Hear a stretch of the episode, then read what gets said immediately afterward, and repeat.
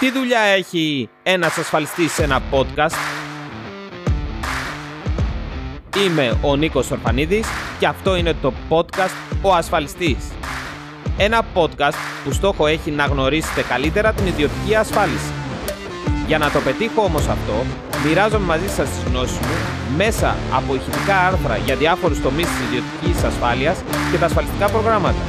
Ενώ απαντάω και σε όλα όσα θα θέλατε να ρωτήσετε έναν ασφαλιστή όταν θα τον συναντούσετε από κοντά. Παρακαλώ, έχω πάρει μια πορτοκαλάδα από το ψυγείο. Βάλε μου και τρία πίτα γύρω, σε παρακαλώ. Κρεμμύδι, ντομάτα, αροσκή.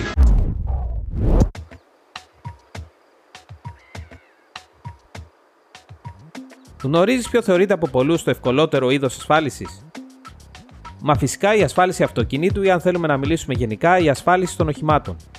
Από οχήματα αναφέρομαι στα αυτοκίνητα, τα φορτηγά και τις μηχανές μικρού ή μεγάλου κυβισμού. Λόγω της υποχρεωτικής ασφάλισής τους βάσει της ισχύουσας νομοθεσίας, σχεδόν όλοι έχουμε επαφή ανατακτά χρονικά διαστήματα κάθε χρονιά με αυτό το είδος ασφάλισης. Γι' αυτό και όσο περνάει ο καιρός και ανανεώνουμε κάθε φορά την ασφάλιση του οχήματός μας, αρχίζουμε να έχουμε μια αίσθηση πως δεν είναι κάτι σπουδαίο και δεν αξίζει την προσοχή μας. Επίσης, επειδή είναι υποχρεωτικό να είναι ασφαλισμένο το όχημά μας, από ένα σημείο και μετά αρχίζουμε να το αντιμετωπίζουμε ως ένα ακόμα έξοδο και τίποτα άλλο. Όπως για παράδειγμα ένα λογαριασμό για το ρεύμα, το κινητό, το νερό. Γι' αυτό και σιγά σιγά αρχίζουμε να νιώθουμε μια δυσφορία κάθε φορά που έρχεται η στιγμή να πληρώσουμε την ανανέωση της ασφάλειας. Με αποτέλεσμα στο τέλος να μας ενδιαφέρει μόνο το κόστος και πώς αυτό θα μπορούσε να μειωθεί και όχι οι καλύψεις για τις οποίες είμαστε ασφαλισμένοι. Στα παραπάνω που κάνουν την ασφάλιση αυτοκινήτου να φαίνεται μια εύκολη και ασήμαντη ασφάλιση, θα προσθέσω και το γεγονός πως τα τελευταία χρόνια μέσω του διαδικτύου μπορούν όλοι να ασφαλίσουν μόνοι τους το όχημά τους. Όλοι πλέον μπορούν να ασφαλιστούν ηλεκτρονικά χωρίς να χρειαστεί να μεσολαβήσει ένας ασφαλιστής. Είναι λοιπόν λογικό να σκεφτείς πως για να μπορώ μόνος μου να ασφαλιστώ, η συγκεκριμένη ασφάλιση δεν είναι κάτι δύσκολο. Όλα λοιπόν στο σύνολό τους σε οδηγούν μοιραία στο να μην πολυσκάζει για την ασφάλιση του οχήματός σου. Όμως τα πράγματα δεν είναι τόσο απλά όσο φαίνονται. Το σίγουρο είναι πως δεν μιλάμε για ένα εύκολο είδος ασφάλισης. Αντιθέτως, θα μπορούσα να πω ότι η ασφάλιση αυτοκινήτου δεν διαφέρει καθόλου από το να προσπαθήσεις να ασφαλιστείς για την υγεία σου. Είναι εξίσου σύνθετη και χρειάζεται να έχεις αρκετές γνώσεις.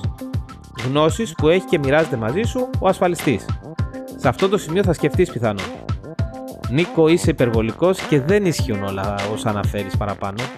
Σωστά; Δυστυχώς θα πρέπει να διαφωνήσω μαζί σου.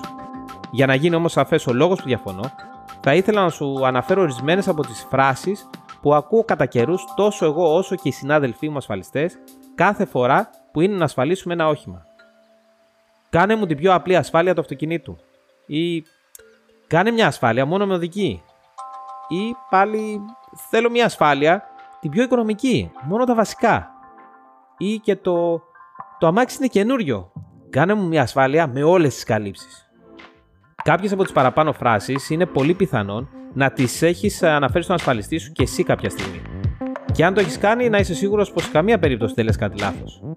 Ο λόγος λοιπόν που διαφωνώ έχει να κάνει με τον τρόπο που ασφαλιζόμαστε. Οι παραπάνω φράσεις που ανέφερα, όπως διατυπώνονται, θα μπορούσαν κάλλιστα να αποτελούν φράσεις που θα άκουγες μέσα σε ένα σουβλατζίδικο κατά την παραγγελία για ένα σουβλάκι ή σάντουιτς. Ναι, καλά άκουσες κατά την παραγγελία σου για ένα σουβλάκι ή ένα σάντουιτς.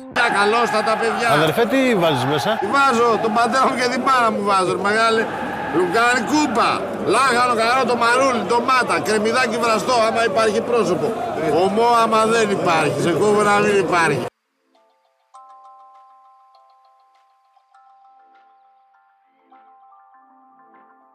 Με αυτόν τον τρόπο οι περισσότεροι από εμάς ασφαλιζόμαστε.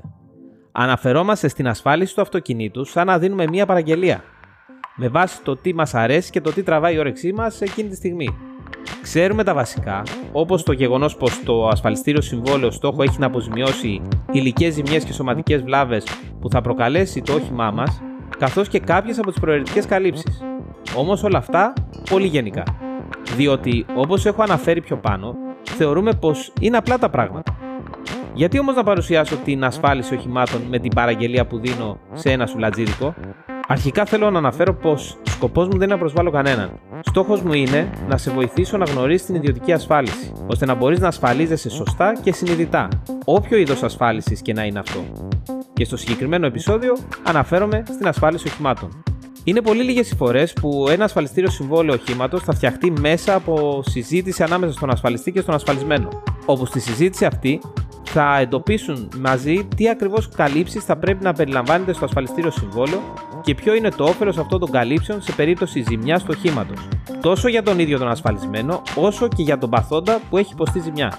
Μία συζήτηση πολύ σημαντική ώστε να γίνει κατανοητή κάθε μία κάλυψη.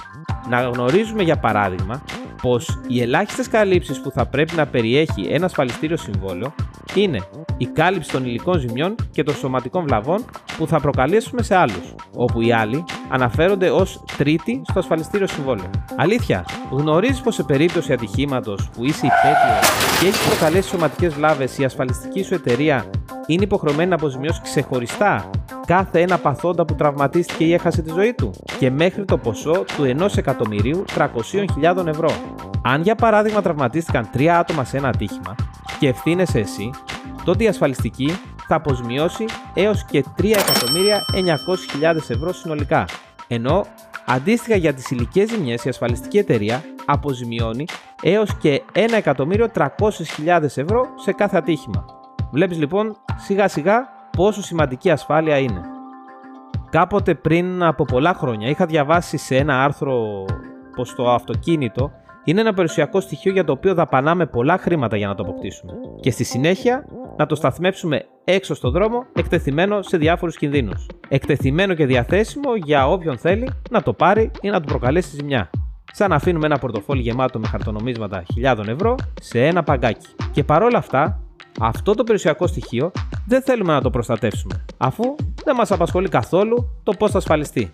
Καλύψεις όπως η πυρκαγιά, η ολική κλοπή, η μερική κλοπή, η θράψη κρυστάλλων, η οδική βοήθεια, η νομική προστασία, τα φυσικά φαινόμενα, οι κακόβουλες ενέργειες, οι τρομοκρατικές ενέργειες και οχλαγωγίες και πολλές, πολλές ακόμα, αν και μπορεί να μας ακούγονται οικίες ως λέξεις, αρκετοί πιστεύω πως δεν ξέρουν καθόλου πώ λειτουργούν και αποζημιώνουν. Και αν τις γνωρίζεις, Είσαι σίγουρος πως κάνουν όλες οι καλύψεις που ανέφερα για την ασφάλιση του οχήματός σου. Συνεπώς, η ασφάλιση οχημάτων δεν είναι τελικά μια απλή σύντομη διαδικασία που μπορεί να γίνει και χωρίς τη βοήθεια ενός ασφαλιστή. Παρ' όλα αυτά, η πλειοψηφία των ασφαλισμένων συμπεριφέρεται σαν να γνωρίζει, με αποτέλεσμα να ασφαλίζεται με τον ίδιο τρόπο που θα παραγγείλει ένα σουβλάκι. Traditional Greek souvlaki is what is cooking in my kitchen today.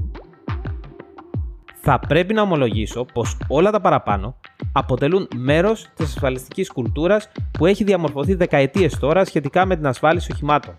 Γι' αυτό και είναι πολύ συνηθισμένο όταν με καλούν για να ασφαλίσουμε ένα όχημα ή να ζητήσουν μία προσφορά να μου λένε Θέλω να τα βάλουμε όλα στην ασφάλεια ή Θέλω μία απλή. Όταν θα μου αναφέρεις Θέλω να τα βάλω όλα στην ασφάλεια, το πρώτο που θα ρωτήσω για να καταλάβω είναι τι ακριβώς εννοείς. Όταν αναφέρεις όλα, θέλεις να ασφαλίσεις το όχημά σου με καλύψεις όπως την πυρκαγιά και την κλοπή, για να πάρω συνήθως μία από τις παρακάτω απαντήσεις. Ναι, όλες τις καλύψεις. Ή όχι, όχι, μόνο τα βασικά. Οδική ή θράψη κρυστάλλων. Ενώ όταν μου αναφέρεις θέλω μία απλή, ξαναρωτάω. Τι εννοείς, για να λάβω ξανά μία από τις παρακάτω απαντήσεις. Απλό. Ό,τι ορίζει η νομοθεσία. Ή τα βασικά, ξέρεις. Πυρκαγιά, κλοπή, οδική, φυσικά φαινόμενα, τζάμια. Δηλαδή θέλεις να περιέχει και προαιρετικές καλύψεις. Οι απαντήσεις αυτές είναι ενδεικτικέ για να καταλάβουμε πως οι περισσότεροι είναι μπερδεμένοι στο θέμα της ασφάλισης του οχήματός τους. Γιατί δεν έχουν ασχοληθεί σοβαρά. Γι' αυτό και θα πρέπει να είναι πιο προσεκτικοί στο πώς θα ασφαλιστούν. Α το δούμε όμως στην πράξη. Όταν ένας ιδιοκτήτης θέλει να ασφαλίσει το όχημά του, θα πρέπει να ενημερωθεί για το ποιες επιλογές έχει για να ασφαλιστεί. Για παράδειγμα, αν είναι ένα καινούριο όχημα, μπορεί να ασφαλιστεί για το σύνολο των προαιρετικών καλύψεων που παρέχονται με βάση την εμπορική αξία του οχήματος. Όμως θα μπορέσει να επιλέξει και την κάλυψη της εγγύησης αξίας του αυτοκινήτου που θα του εξασφαλίσει και διασφαλίσει τα πρώτα 2-3 χρόνια πως σε περίπτωση ολοκληρωτικής καταστροφής του οχήματος, η ολική κλοπή θα αποζημιωθεί με βάση την αξία που είχε αγοράσει το αυτοκίνητό του και όχι στην τρέχουσα εμπορική αξία του ως μεταχειρισμένο, όπως ορίζουν οι όροι της ολικής κλοπής σε όλες τις ασφαλιστικές εταιρείες. Ένα δεύτερο παράδειγμα είναι, αν έχουμε και πάλι ένα καινούριο όχημα και η εμπορική του αξία είναι μεγάλη, 50-60 χιλιάδες ή και παραπάνω, θα μπορούσε να επιλέξει να ασφαλίσει ο ιδιοκτήτης το όχημά του όχι μόνο με το σύνολο των προαιρετικών καλύψεων, αλλά με το να εγκαταστήσει από την ασφαλιστική εταιρεία δωρεάν ένα σύστημα εντοπισμού που θα ενεργοποιηθεί μόνο σε περίπτωση κλοπής, ώστε να μπορέσει να βρεθεί το όχημά του. Τέλος, ένα ακόμα παράδειγμα είναι αν έχουμε ένα όχημα 15 ετία.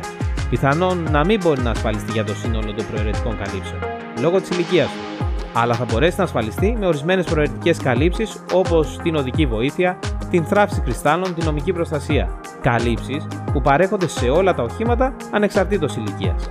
Από τα παραπάνω παραδείγματα μπορούμε να δούμε πως ανάλογα την περίπτωση υπάρχει και μια διαφορετική πρόταση για να ασφαλιστεί κανείς, την οποία πρόταση θα αποφασίσει αν θα τη δεχτεί ή όχι ο ασφαλισμένος. Αφού όμως πρώτα θα έχει ενημερωθεί από τον ασφαλιστή και κατανοήσει πλήρως τις επιλογές του, τότε μόνο θα μπορέσει να πάρει υπεύθυνα και συνειδητά την απόφασή του.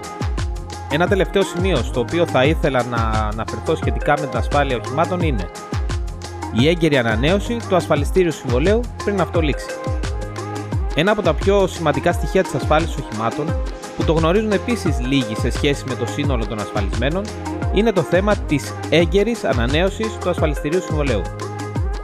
Η ανανέωση κάθε φορά θα πρέπει να γίνεται με συνέπεια, ώστε να υπάρχει συνέχεια στην ασφάλιση, για να μην μείνει ανασφάλιστο το όχημα ούτε για ένα λεπτό. Μάλιστα, τα τελευταία χρόνια η ανανέωση ενός ασφαλιστήριου συμβολέου οχήματος γίνεται μόνο εάν και εφόσον ο ασφαλισμένος πληρώσει εγκαίρως και πριν αυτό λήξει. Σε αντίθετη περίπτωση, το συμβόλο δεν θα ανανεωθεί και σε περίπτωση ζημιάς δεν θα υπάρχει ασφαλιστική κάλυψη. Κλείνοντας, θέλω να κρατήσεις δύο βασικά στοιχεία. Πρώτον, στην επόμενη ανανέωση του οχήματός σου, αφιέρωσε μερικά λεπτά μαζί με τον ασφαλιστή σου για να μάθεις περισσότερα για το ασφαλιστήριο συμβόλαιο που έχεις, καθώς και για τις καλύψεις που έχεις προσθέσει. Δεύτερον, φρόντισε να έχεις τις κατάλληλες καλύψεις στο όχημά σου. Μην ξεχνάς πως είναι ένα περιουσιακό στοιχείο σου και θα πρέπει να το προστατεύσεις.